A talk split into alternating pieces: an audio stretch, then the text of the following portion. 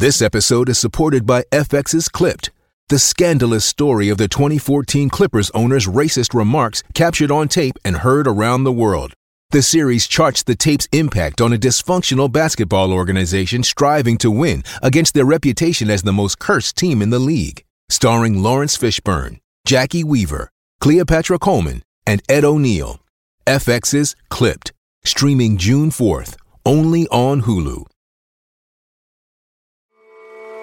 Are you looking for a view of the world that's a bit different?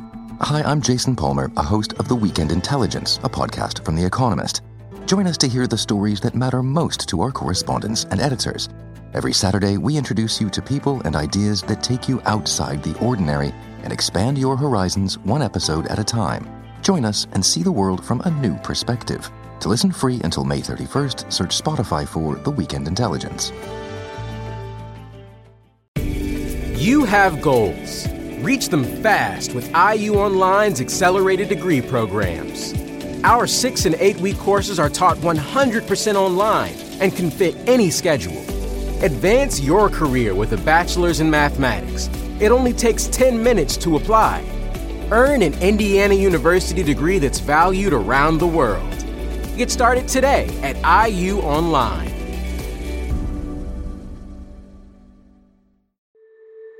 With Capella University's FlexPath format, you can set your own deadlines, learn at your pace, and access most coursework from anywhere at any time. Imagine your future differently at capella.edu.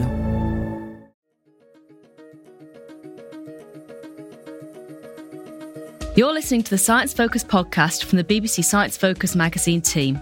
We're the UK's best selling science and technology monthly, available in print and in several digital formats throughout the world. Find out more at sciencefocus.com or look out for us in your app store. Hi, welcome back to the Science Focus podcast. I'm Daniel Bennett, the editor of BBC Science Focus magazine, and today I'm joined by Dr. Pete Etchells, a professor of psychology with a particular interest in how video games affect our mood and behaviour. Pete is also the author of the brilliant book Lost in a Good Game, which explores why we love video games and what they can do for us. Today, we're talking about the relationship between gambling and video games, what we know and what we don't. And crucially, we want you to help us with the research. So, if you want to get involved in a real life scientific study that could shape the conversation around gaming and gambling, stay tuned and listen in for details at the end.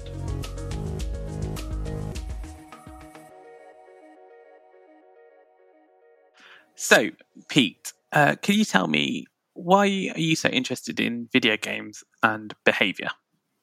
Well, because they they're great, I guess. I mean, I've always I've always been interested in in video games. I've I've played them all my life.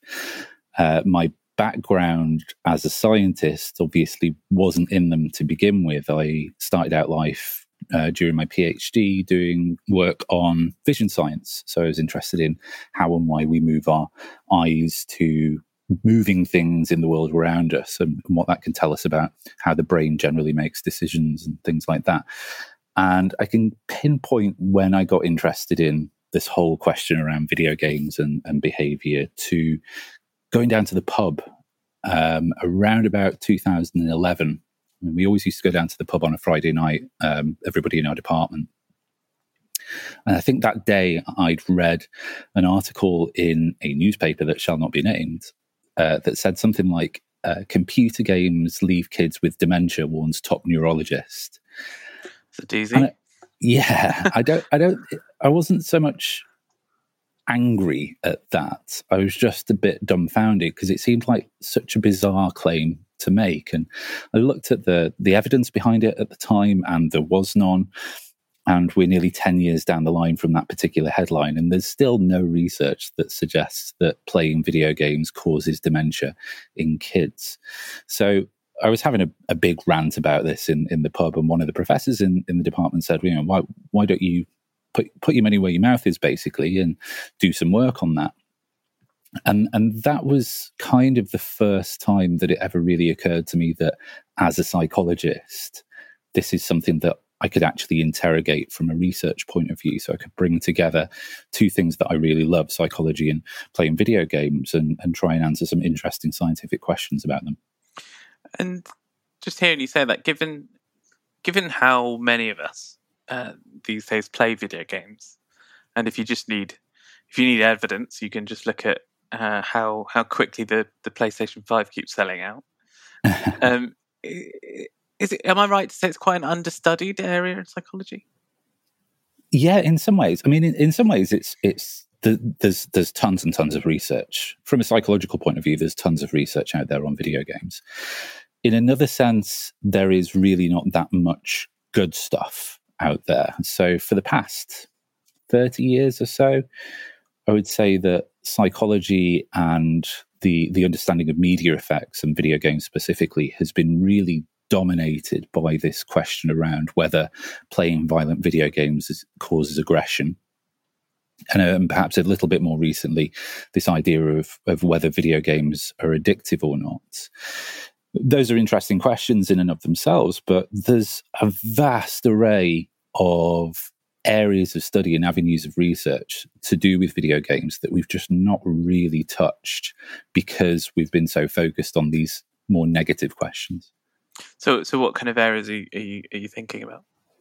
So, the, the, the most basic and, and, obvious one would be looking at potential positive effects of, of play.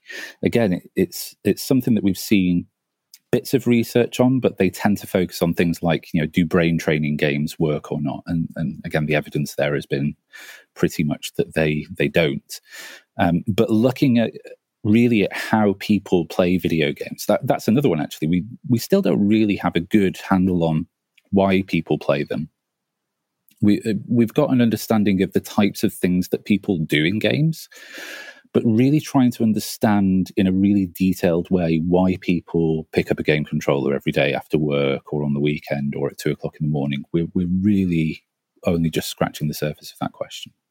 Okay, so we'll we'll definitely loop back to that, especially I'm particularly interested in the as a as a science reporter the kind of the stream of sort of moral panic that we have every every so often around video games. But I just want to um, turn our attention to something that you're you know the reason why we're talking now, uh, which is you're you're doing some new research um, on a particular gameplay mechanic um, that's sort of come into the spotlight in in the last few months or last few years even, and they're called loot boxes.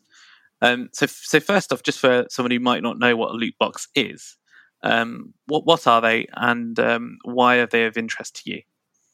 My my favorite way of explaining what loot boxes are is is harking back to something that I used to do as a kid. So, when I was about eight, nine, ten, that sort of age, um, I always used to every year at the start of the Premier League buy a football sticker album. and you get packs of stickers and in each pack there's like six cards and some of them you will get loads and loads of versions of and other ones they were always use, usually the shiny foil uh, club logos and things like that they were really rare yeah. um, and and basically loot boxes are the digital equivalent of those sorts of packs so when you play a game you're given the opportunity to open a box, so literally a loot box. Um, but in other games, it can be things like opening a pack of cards or spinning a wheel or something like that. And you will have a random chance of getting a selection of items out of that box. And what those items do varies from game to game. So some games it might give you things like an outfit or a costume for your character. So it doesn't actually have any impact on your ability to play the game itself. It just makes you look a bit cooler. In other games, you might get new power ups, or so games like Hearthstone, for instance, which is a, a, an online card game. It's a bit like Magic the Gathering. Um, you can get new new packs of cards, and and the new cards do new things in game, so they might give you an in game advantage but regardless of how it's implemented, the, the the setup is basically the same across any sort of implementation of this. In that you will get a random selection of items. Some of them you get quite a lot, and they're relatively low value. They don't really do much, and because of those two things, they're they're not particularly desirable. Other items will be much much rarer, and they might look cooler or have much more powerful in game advantages, and therefore they become much more desirable. Now, the issue around loot boxes at the minute is that you get some of them for free in most games, but most games also offer you the opportunity to buy them as well. And it's usually around about, you know, a pound to open one box or say 40 pounds to open 50 boxes and things like that. So the worry that a lot of scientists have, um, a lot of parents have, I think, as well, and increasingly policymakers have, is that this is something that's within a video game environment that seems to look like gambling. Right, this looks like something that you might see on a slot machine. You know, this idea that you pay a bit of money and you you have a chance at winning something that you want, and it's sort of randomized, and you don't know necessarily what the odds are. So that's a, why people are starting to get interested in loot boxes as a specific mechanism within games. Um, are they driving problematic gambling behaviors? Do they have any impacts on mental health and mental well being? Or are we worrying about nothing? Uh, and that's that's sort of what I'm trying to look at with the research that I'm doing at the minute is to try and put those three areas together. Basically, what's the relationship between the types of games you play, um, the types of loot boxes that are implemented in them, as well as your own mental well-being, um, whether you show any problematic gambling behaviors um, and things like that, to see whether this is something that we need to be thinking a little bit more deeply about. So it's not so so it's it's it's in in one part it's understanding uh, how how much does this look like gambling, but also regardless of this, does, does this mechanism, you know, is it healthy for our mental health? Because um, I suppose if you're if I, I remember, uh, there was always a kid in school who had uh, the biggest pile of those football stickers, and I had a very small pile. Um, and perhaps if I had the money at my disposal that um, I do today, back then I could probably pour a lot of money into it. Uh, not only spend a lot of money, but also chances are be quite unhappy by the end of it. That- yeah, I think there's the, the, problem with it is that there's no upper limit, right? Because there's never a hundred percent guarantee that even if you have even after you open a thousand boxes, you'll get that one particular item that you want you can therefore spend inordinate amount of money on these boxes, um, and and there's not really anything stopping you there. So that's that's one potential issue. But I think this goes to a, a really interesting question here about you know what is it that we're worried about? What what do we mean when we talk about potential harm, um, particularly in this context? So one aspect of that might be financial harm. You know, can you can you afford to do this? it might be you know it might be the case that you spend a thousand pounds a month on loot boxes that's either a problem or it isn't depending on your ability to afford that or not and and trying to interrogate that particular question in psychological research is often quite a difficult thing to do because we often rely on fairly subjective uh, questionnaire type measures where we're relying on people being honest with us about things like how much they're spending, how much they're earning, and things like that. That's not to say it's not an issue. You know, there's a potential real harm there in that if you're spending beyond your means on on this particular mechanism, that's going to cause all sorts of problems in your wider life. There are also issues around mental well-being, like you said. So, is it the case that regardless of your ability to um, to be able to spend money on these sorts of uh, these sorts of mechanisms, these sorts of items. When you do it, does it does it help you at all, or does it does it cause largely negative affect behavior? So, you know, does it lower your mood? Um, and we've got mixed evidence on that at the minute. So, there's a few studies out there that show that um, increases in loot box purchases and spending behaviors seems to be um, negatively correlated with mood. So the idea is you, if you spend more on loot boxes, you also report that your mood's lower as well. There are some studies out there, though, that show that correlation and at the same time show a correlation with positive moods as well. So at the same time as showing that there's reductions in mood, they also show that people who spend more on loot boxes also tend to be happier as well. So we've got a real mix of of um, of findings at the minute, and it's difficult to tease these things apart. And that's why I think it's really important to do more work on this because, you know, we're at the stage at the minute, certainly in the UK, where we're looking at potential regulation of these sorts of mechanics in games and maybe even going so far as to revise and update the UK Gambling Act to take them into account. But we don't really have a clear idea on what their actual effects are at the minute. We have a, a, load of studies out there that are good studies, they're done well, but they're all largely correlational in nature. So they show that if you spend more on loot boxes, you also report higher levels of problem gambling. Um, but we don't know what the causal direction there is. It might be that people who are already prone to problematic gambling behaviors are drawn to to uh, to games that have got loot boxes in them, or it might be that people are fine then they start playing games with loot boxes in them, and that increases problematic gambling behavior later on. And it's the same with, with mental well being. So it might be the case that for some people who are in difficult positions, they play these sorts of games and spend money on loot boxes, that lowers their mood uh, which is why we get those negative correlations. But for some people who can afford to do this and they enjoy playing games and getting more items in that game that they like playing is a fun thing to do, then that's that that correlates with an increased uh, increased mood. So we need to figure out whether these are sort of bad across the board, in which case you know regulation is a good idea, or are there some cases in which it's bad for for specific people, for specific groups of people, in which case we need to identify those people and figure out how best we can support them. But actually, for the gaming population at large, loot boxes offer a bit of a positive boost to mood, in which case, you know, we shouldn't get rid of them from games. So we're not at the stage where we can answer those sorts of questions yet with the research. And and for anyone listening who maybe isn't, you know, um, isn't wouldn't call themselves a gamer, I mean, this is pretty big big stuff. Uh, in reality, isn't it? Because I mean, uh, it, it's in some parts of Europe, um, the the that mechanic has been banned. Is it is it um, the Netherlands or? Yeah, so Belgium was the Belgium, uh, the, the particularly famous case a couple of years ago. So there was a big um, gambling commission investigation and it, it, covered three particular games. So I think it looked at Overwatch, which is like a first person shooter type game, mm-hmm.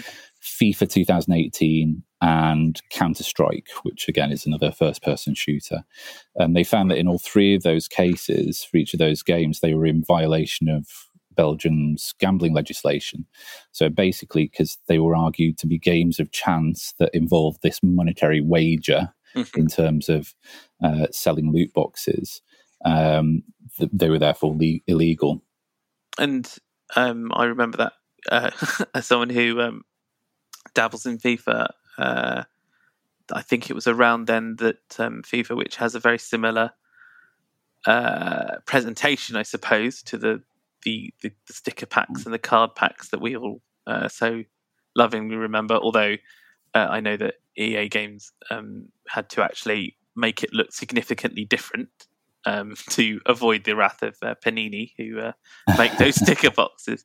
Um, uh, they had to start publishing the odds, didn't they, of of the yeah. um, the chances of getting a certain promotional item within the pack, and I think that was a little bit of an eye opener in the UK. I think to some people who were like like myself playing FIFA and realizing how low your chances were of actually um, getting it. But I mean, it, it, it, you sort of touched on it there. The, the, key the key thing is as well, and and as is often the case with um, games, there's lots of different uh, mechanisms here, isn't there? You know, there are, and, and that that's going to form part of your research. I believe that you know, there's there's the here, here you can get something that makes your game uh, makes your performance potentially better if you're good enough, and then some of it's just silly, you know, outfits that you can wear. Yeah, yeah. I mean, th- there is some work on this already in, in the sense that, um, so there was a study that came out actually in January this year that looked at or, or try to kind of um, segregate loot box games by the types of loot boxes that they're implemented. And generally, they found that it it doesn't matter how it's implemented. If you if you pay for them, there was a relationship with problem gambling. Not a massive one, but it's there. But the interesting thing from that study was that that effect becomes stronger or weaker depending on how the loot box is implemented in that particular game. So, for example, some games use what's basically called a, a near miss strategy. It's kind of what you see in slot machines in, in casinos. So you open a box or you spin a wheel is a, is a classic one. So you spin a wheel and you can see all of the options that you can win on the wheel, but you don't get any of the ones you want. You get the the rubbish one, basically. So you're shown what you just missed out on. That seems to show the strongest effect. Whereas games which I don't use that or they give you items in loot boxes that don't offer any in-game advantage so they're just things like character outfits or stickers or things like that um, the effect's much weaker what you also find as well is that if you play games where loot boxes you can't pay for them at all then you don't see these associations as oh, well. Okay. And so so that's that brings me on to my, my next question quite nicely. So um clearly game designers are quite clever then when it comes to sort of uh, our psychology and and uh, I don't want to sound like they're, they're malevolent, but sort of you know like any like a casino designer or um, you know, like someone who designs a really great shopping center, they they have to understand uh, or know know about our psychology. Um, uh, is is that something game designers are thinking of? I'm sure it is, but I don't necessarily know that they're thinking about it in the same way that we're talking about it here now. I think um, you know, whenever you talk to industry and, and explain some of the the, the scientific research beha- behind how things like gambling work, they they recognise it, but they don't know it for you know the technical terms that you've used. What what I suspect tends to happen in, instead is that you have um, a, a, sort of period of trial and error where they try out different ways of doing things. And you know, we're talking about how you best monetize games at the minute because people don't really spend money as a one-off thing outright for the game at the start now. That that's sort of a, a, business model that that died about 15 20 years ago. So games developers need to find ways to make their products viable from a from a profit point of view. And if you implement something in a game and release it out there into the the wider world and you start getting loads of money for it you might see that as a good thing without necessarily thinking about the psychological impact that that, that might have on your player base because it's not necessarily the thing that you're thinking about when you implement it. So, yeah, there are psychologists that work at, at, video games development companies. They tend to work in things like user experience, and there are, you know, like in any walk of life, there are some good ones, some bad ones, and some in the middle, really. Um, but I hear this argument quite a lot that that people think that games development companies are, are, are evil basically. That they're doing these things deliberately. And you know like you said at the start i wrote a book a, a, couple of years ago about this stuff. And i got to interview some games developers at some big um, big firms. And i never got that impression from them. You know these are people who love games and they looked out because they happened to get into a job where they could do something that they could enjoy and was their hobby. A lot of them are parents as well. And they just you know they just came across as normal people right? You know they they're, they're trying to do the best they can. Um, there's no single driving evil force that's that's that's running what you know what happens in these companies is that you have fairly kind of segregated groups of teams that are all working on little bits of a game and then that all comes together as a final product at the end. So they're not always necessarily talking to each other certainly about psychology and the psycholo- psychological impact of of what they're doing. They'll just go within whatever their specific remit is. So I think we have to be really careful about how we have these conversations and and not vilify games developers. You know, equally, I would say that that there've been some uh, situations where games developers have said some really dumb things that have made them look super evil. But you know, I'm sure that's a mistake as well. But not vilify them because a they're I think they're just people. They're just normal people. Um, and and b particularly from my point of view as a scientist, they're they're the gatekeepers to the best data that we've got out there.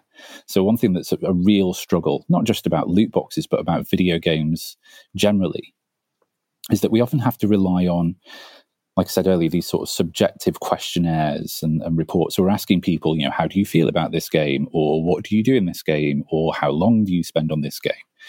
And even if you're being as super honest as as you can be, or as you think you can be in answering those questions, turns out people aren't very good at these sorts of self-report measures. Uh, there's a there's a growing line of research at the minute that's looking at this in the particular context of screen time. So most studies out there on screen time will involve asking people how much of your day do you spend on Instagram or on your smartphone or on TV. Now, when you look at the data that people provide versus the data that you can grab off their smartphones with things like the Screen Time app, they're, they're completely off the mark. People are really bad at, at estimating time in that sense. And that makes sense in a way for video games in particular, because you know the whole point of playing video games is that you immerse yourself in a, uh, a fantastical world for a bit just to to zone out. So you know you're not going to be keeping an eye on the clock really uh, when you're doing that. So we're really bad at those sorts of things. Games companies have that data; they have the real objective data of how much people are spending, what they're spending it on, what time they're spending in the game, who they're engaging with, all of those sorts of things mm-hmm. that would be a treasure trove for scientists like me to get their hands on. And so, so to go back to your research then, so so at the moment you're um, sort of investigating all those things that, that we've just talked about. Um, I just wondered, um, are we also looking at here at sort of randomness in games in general? Because it, it occurred to me while I was, um, you know, reading up on this that I suppose for quite a long time, this some version of this has been in games before. I suppose we coined the term loot box. Um, I think back to my days playing Warcraft, where we would do a do a a raid, uh, showing my my slight bias here in, in, and my passion for games. But you know, you would go go into a, a dungeon with a group of friends, you kill the boss, and then uh, some element of luck would just determine your reward. Um, uh, uh are you interested in how similar these things look and feel to the, the to the you know the end user, the gamer? I think that's a really important question to ask actually because it you know it's not the case that random chance mechanisms are unique to loot boxes pretty much every video game over the past 40, nearly 50 years have those sorts of chance mechanisms in them that form part of things like, like you say, determining the, the challenge level in a raid in Warcraft or determining what piece of armor you happen to get and things like that.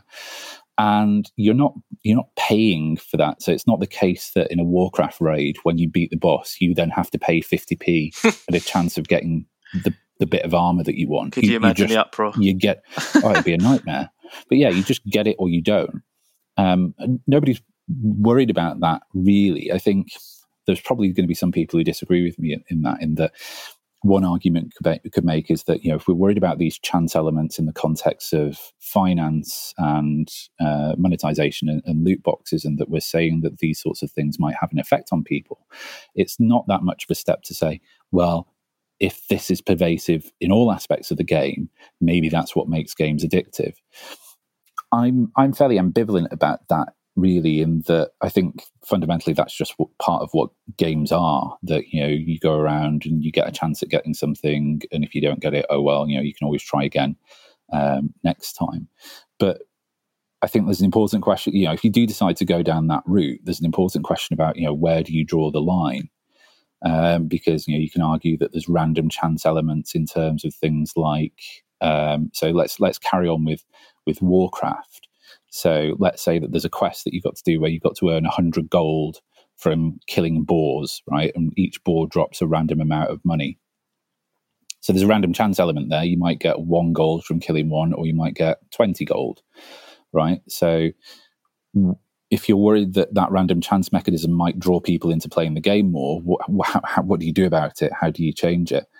Um, I'm not sure how you can. And actually, it probably doesn't even matter because you know, player one might have to kill 100 boars because they were really unlucky. Player two might have to kill five boars because they were really lucky. But at the end of that, for both of them, they've finished the quest and they've moved on to something else. So there's, you know, there's an end point for that uh, chance mechanism to have have its impact.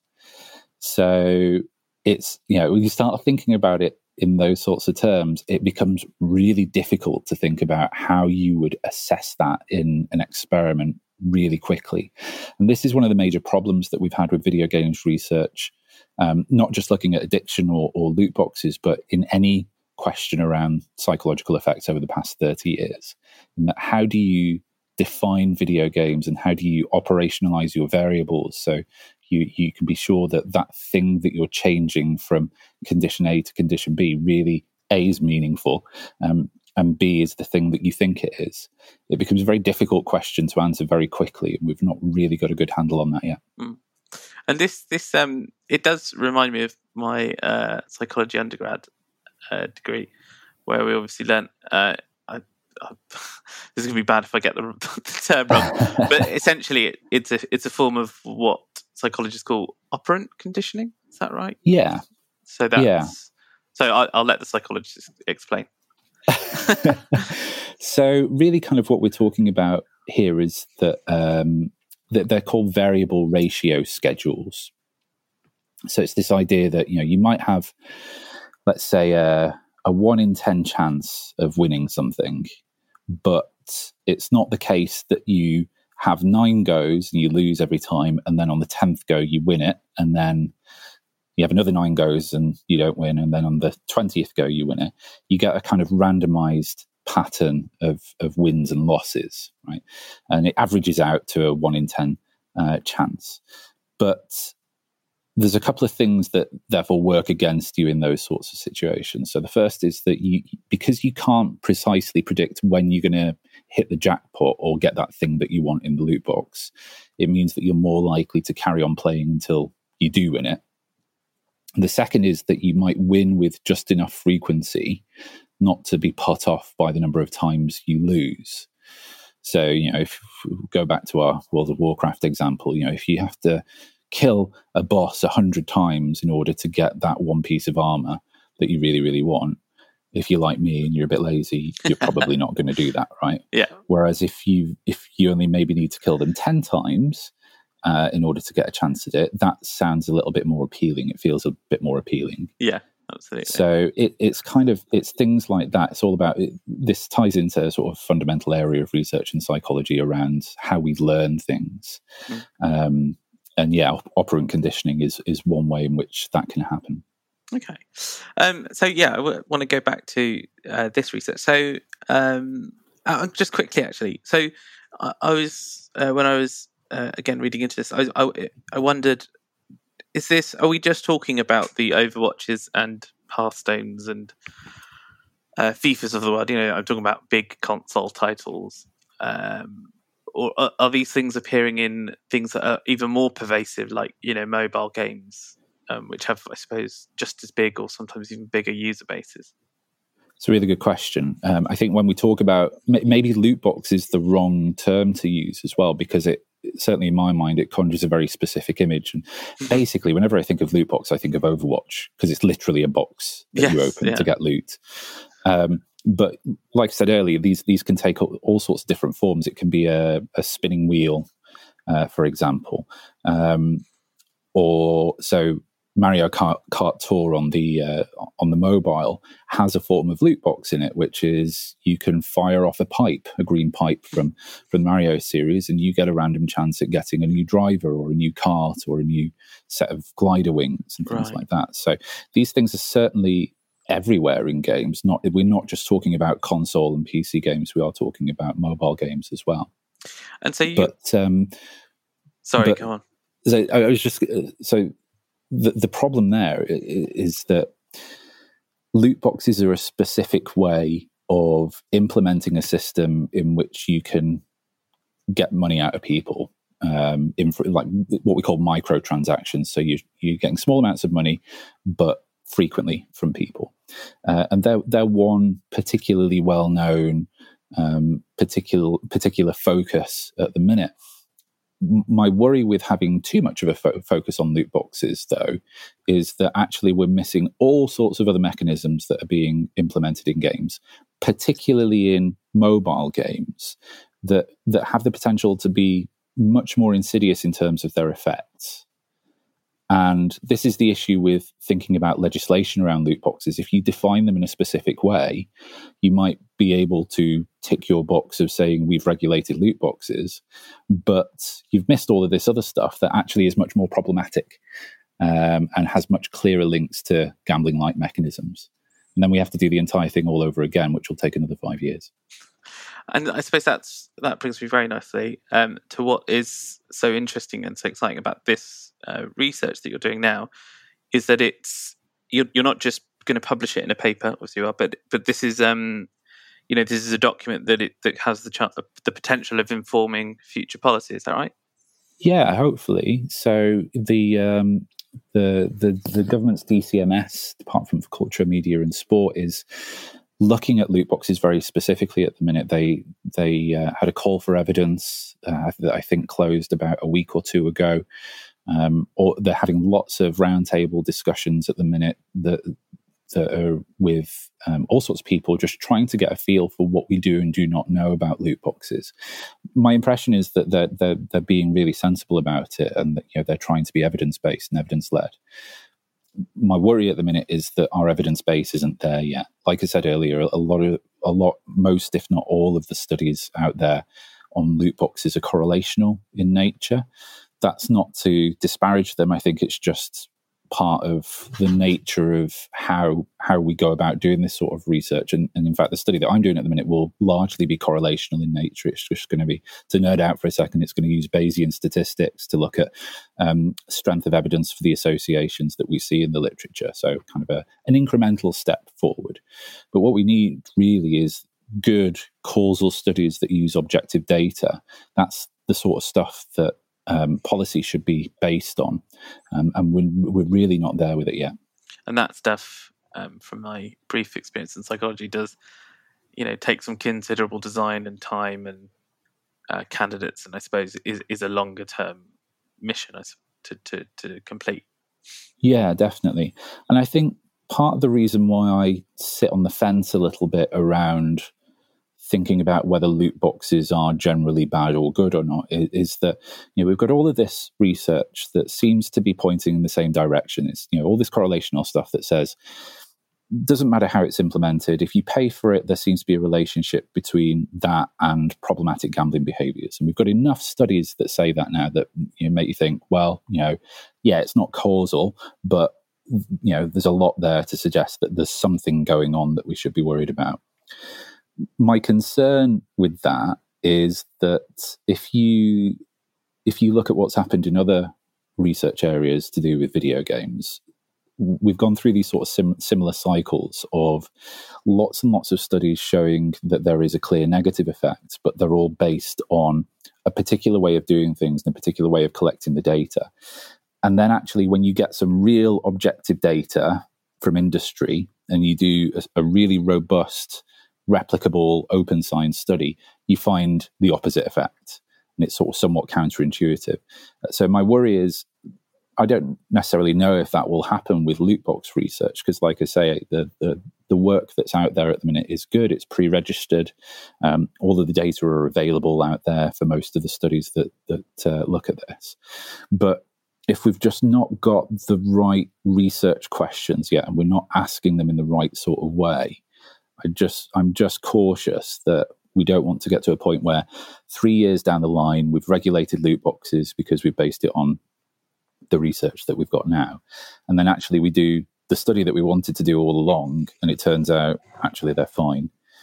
Um, in which case we've made a terrible mistake. So yeah, I'm trying to sit on the fence with it at the minute. Yeah, it's it's a common theme across psychology. As you, you sort of suggested there that um, you know, it's I suppose it, it's a youngish subject, and um, we only have the the means and the methods of study that we have to you know our hands. But often it, it is often the case that you know once we dig into things, uh, especially when it comes to correlational studies, um, you know the, the, the correlations sometimes miss the nuance of of what's actually going on. Yeah, definitely, definitely. Um, and and I guess it depends what sort of question you're asking, and and mm particularly in the context of, of loot boxes, there's the, the, the big, you know, why question. So that's the thing that we've really not got to grips with yet. So let's assume for a second that this correlation between buying loot boxes and poor mental health is is real, you know, and, and there's there's a causal direction that we can insert from that. Actually, the important question is why? Why why is this happening? And you know, what can we do about it? And and yeah, in some ways, I think the why question needs to come first, really. So you need, you need a really good theoretical background, a theoretical rationale for, for doing the study that you, you, you want to do. Um, and then that might lead you into getting the right methods. And that's you know that's not to say just finding out whether there's an association between one thing or another is is a bad thing to do. It's, it's not. It's it's very useful, but that why question is, I guess, the one that I'm really interested in. So that that's um that's the next next really exciting thing about this is is people listening can can get involved, can't they? Yeah, absolutely. So it's basically it's a 10 minute survey so it's, it's got all the problems that i was talking about before. Um, but all the stats will be really good so don't worry about that side of things. But yeah so if people are over the age of 18 and if they've played a game that contains some sort of loot box like mechanic in uh, over the past month or so um, i would love them to take part in in, in the survey uh, we need a lot of people. We need about 5,000 participants for it to do it justice, basically. So the more the merrier. Brilliant. Thanks, Pete. Thanks for your time. Thank you very much. Thanks for listening to this episode of the Science Focus podcast. Now, if you want to take part in Dr. Etchells' research and you've got 10 minutes to spare, head over to bit.ly forward slash lootbox research. This link will take you to Bath Spa University's website, where you'll find the survey we've mentioned. Once again, that's bit.ly, so bit.ly, forward slash loot, L O O T, box, B O X, research, R E S E A R C H. And do keep an eye out on sciencefocus.com, where we'll be writing more about Pete's work and indeed about the psychology of gaming in general. Also, if you've enjoyed this episode, please do check out the latest issue of BBC Science Focus magazine. In December, we've taken a deep dive into the search for extraterrestrial life. We talk to the scientists sending messages into outer space, and we take a look at the missions hunting for signs of life in our own solar system. Thank you for listening to the Science Focus podcast from the BBC Science Focus magazine team. We're the UK's best selling science and technology monthly available in print and in several digital formats throughout the world. Find out more at sciencefocus.com or look out for us in your App Store.